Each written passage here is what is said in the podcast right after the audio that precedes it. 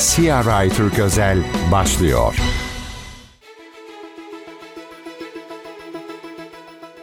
CGTN Türk Özel yayınından herkese merhaba. Ben İlkay Akkaya.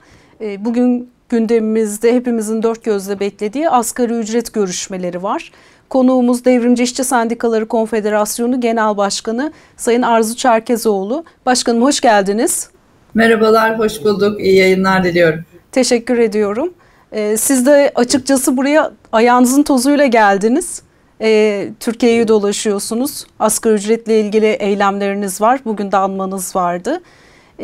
Hemen buradan devam etmek istiyorum. Milyonlar şimdi gözü kulağı asgari ücret görüşmelerinde, komisyon çalışmalarına başladı.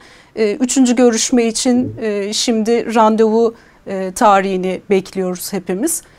Sadece tabii asgari ücretliler değil, emekliler, memurlar, özel sektör çalışanları, herkes şimdi bu çıkacak bu ücrete göre konumlanacak ve dolayısıyla da sadece asgari ücretlileri değil, toplumun neredeyse bütün kesimini ilgilendiren bir süreci yaşıyoruz ve hepimizin gözü de bu alanda, bu açıdan. Siz de her yıl asgari ücrete ilişkin taleplerinizi açıklıyordunuz. Hatta bir rakam açıklıyordunuz. Bu yıl rakam açıklamadınız. Her ne kadar masada olmasa da masanın diğer tarafı meydanlardasınız. Bu görüşmelerden ne çıkacak Sayın Çerkezoğlu? Ne beklentiniz nedir asgari ücret görüşmelerinden? Öncelikle şunu söylemek gerekir, sizin de ifade ettiğiniz gibi gerçekten asgari ücret ülkemizde son derece önemli. Asgari ücret sadece asgari ücretle çalışanların, asgari ücretle hayatını sürdürenlerin değil, emeğiyle geçinen herkesin çalışma ve yaşam koşulları açısından çok önemli. Aynı zamanda Türkiye'de asgari ücret dediğimizde biz bir sembolik ücreti konuşmuyoruz, ortalama ücreti konuşuyoruz. Dünyanın her yerinde asgari ücret aslında bir sembolik ücrettir, bir istisnai ücrettir. Yani çalışanların çok çok azı, %1'i, 2'si, 3'ü asgari ücretle çalışır ama Türkiye'de asgari ücret bir ortalama ücret haline geldi. Çalışanların yarısından fazlası asgari ücretle hayatını sürdürüyor. Özellikle özel sektörde asgari ücretle çalışanların oranı %70'e dayandı. O nedenle asgari ücret bizde son derece önemli ve özellikle Aralık ayında biz asgari ücretle ilgili çok önemli bir gündem yapıyoruz ve bu konuda da bir mücadele yürütüyoruz. Biz asgari ücret tespit komisyonu masasında değiliz DİSK olarak biliyorsunuz ama ona rağmen hem DİSK'ın artık gelenekselleşen asgari ücret raporlarını her yıl paylaşıyoruz hem de asgari ücret raporundaki somut veriler, bilimsel gerçekler üzerinden asgari ücretle ilgili önermelerimizi, politikalarımızı ifade ediyoruz. Tabii öncelikle de şunu söylüyoruz. Bugün Türkiye'de öncelikli meselemiz Türkiye'yi bir asgari ücretliler toplumu olmaktan kurtarmaktır. Yani asgari ücreti bir ortalama ücret olmaktan çıkartmak, bir sembolik ücret haline getirmek, deyim yerindeyse asgari ücreti konu olmaktan çıkartmamız lazım. Bunun yolu da sendikalaşmanın, sendikal hakların, başta grev ve toplu sözleşme hakkı olmak üzere kullanımın önündeki engelleri kaldırmaktan geçer. Bir ülkede sendikalı işçi sayısı ne kadar azsa, toplu sözleşme kapsamı ne kadar sınırlıysa o ülkede asgari ücretle çalışanların oranı o kadar artar. O nedenle başta sendikalaşmanın önündeki engellerin kaldırılması, teşmil mekanizması gibi toplu sözleşme kapsamını genişletecek mekanizmaların devreye sokulması gibi adımların atılması lazımdır.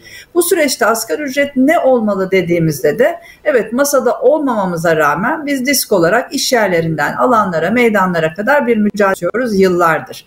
Asgari ücretin öncelikle işçinin ailesiyle birlikte geçinebileceği bir ücret olarak belirlenmesi gerekir. İlkay Hanım, Türkiye'de hala asgari ücret bütün arası sözleşmelere aykırı bir biçimde tek bir işçi üzerinden hesaplanıyor. Evet. Oysa asgari ücret işçinin ailesiyle birlikte geçineceği bir ücret olmalıdır. İkinci, gerçek enflasyon karşısında giderildiği, yani TÜİK'in o hukuk dışı, akıl dışı enflasyon rakamları değil, gerçek enflasyon karşısındaki kaybın giderilmesi lazımdır. Çünkü aslında sorun asgari ücretin kaç lira olduğu ya da asgari ücrete ne kadar zam yapıldığı, yüzde kaç zam yapıldığı değildir. Esas mesele asgari ücretin alım gücünü korumaktır. Bunun da yolu enflasyon karşısında ama gerçek enflasyon karşısında kaybının giderilmesidir.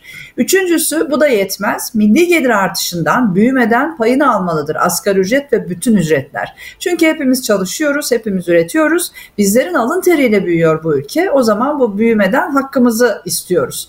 Dördüncüsü de açlık, yoksulluk sınırı rakamları dikkate alınmalı ve bir evde en azından 2 kişi çalıştığı zaman o eve bir yoksulluk sar gelir girebilmelidir diyoruz ve insanca yaşayacak bir asgari ücretini sürdürüyoruz. Yine sizin de söylediğiniz gibi biz her yıl bir de rakam önerisi paylaşırdık ve bunun mücadelesini verdik. Ancak ilk kez DİSK olarak bu yıl bir rakam söylemiyoruz. Çünkü asgari ücrette rakamların peşinde koşmak istemiyoruz. Biz asgari ücrette mücadele sürecimizi, açıklamamızı 1 Aralık günü yaptık. Aralık ayının ilk günü. Bizim Aralık ayının ilk günü bir söyleyeceğimiz bir rakam, zamlı asgari ücreti 1 Şubat'ta alacağız.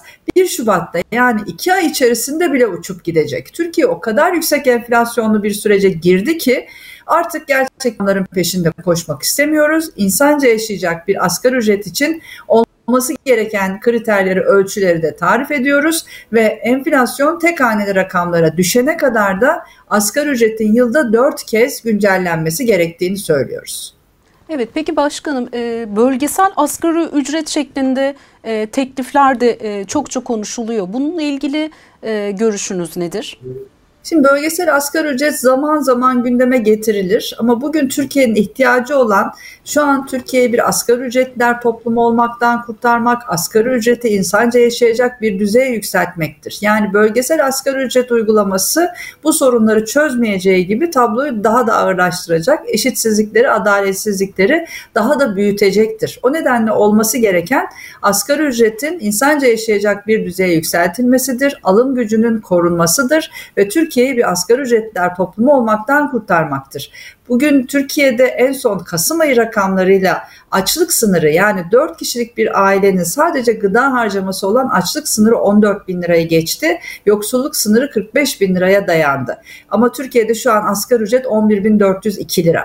Yani açlık sınırının bile altındaki bir asgari ücret reva görülüyor bugün Türkiye'de milyonlarca işçiye. Bizim meselemiz asgari ücreti insanca yaşayacak bir düzeye yükseltmektir. Bir de Türkiye'de şimdi asgari ücreti konuşuyoruz ama asgari ücrete bile ulaşamayan milyonlar var. Evet. Türkiye'de yaklaşık 7,5 milyon işçi, çoğunluğu da kadınlar ve kayıt dışı çalışanlar başta olmak üzere, asgari ücrete dahi ulaşamıyor.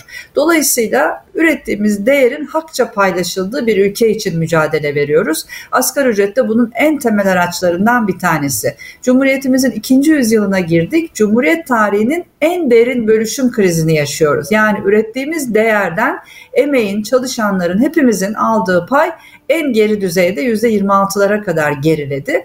Biz bunun düzeltilmesi, bunun değişmesi, tercihlerin değişmesi için bir mücadele veriyoruz. Çünkü biliyoruz ki hepimizin çalışarak ürettiği toplam değer bu ülkenin 85 milyon insanını, işçisini, emekçisini, emeklisini, işsizlerini, kadınlarını, gençlerini, çocuklarımızı insanca yaşatmaya yeter de artar bile. Yeter ki tercihler değişsin, yeter ki zihniyet değişsin.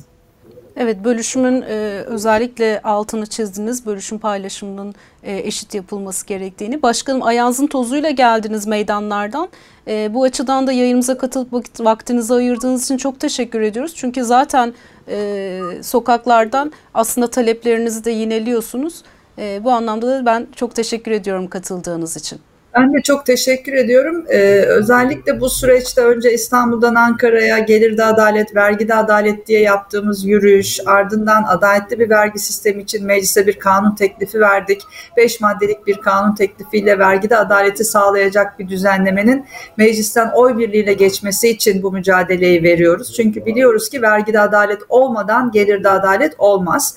Ve yine bu süreçte özellikle geçtiğimiz hafta pazartesi günden itibaren de il il, meydan, kent kent büyük işçi buluşmaları yapıyoruz. Edirne'den Artvin'e dedik. Pazartesi Edirne, ardından Kırşehir, Mersin, Antalya ve İzmir'de büyük mitingler yaptık. Salı günü Artvin'deydik, dün Eskişehir'deydik. Bugün akşam Kocaeli'nde, işçi kenti Kocaeli'nde binlerce işçi arkadaşımızla buluşacağız. Yarın Bursa'da olacağız, pazartesi günü İstanbul'da olacağız ve devam edecek bu süreç. Yani DİSK olarak emeğimize, ekmeğimize sahip çıkmak için bu mücadeleyi kent kent, meydan meydan büyütmeye kararlıyız ve tüm işçi arkadaşlarımızı, sendikalı sendikasız tüm işçileri, bütün sınıf kardeşlerimizi, emeğimize, emeğine, ekmeğine, memleketine sahip çıkan herkesi yan yana, omuz omuza bu mücadelede birlikte olmaya davet ediyoruz. Ben de yayın için ayrıca DİSK adına çok teşekkür ediyorum. Sağ olun. Teşekkür ediyoruz. Umarım meydanlardan gelen sesi komisyonda duyar diyelim. Asgari ücret komisyonunun yapısını ve komisyondan çıkılacak sonucu, işçi sınıfının aslında beklentilerini Devrimci İşçi Sendikaları Konfederasyonu Genel Başkanı Arzu Çerkezoğlu ile konuştuk. Bugünlük bize ayrılan sürenin sonuna geldik. Gelişmeleri aktarmaya devam edeceğiz. Burada noktalıyoruz.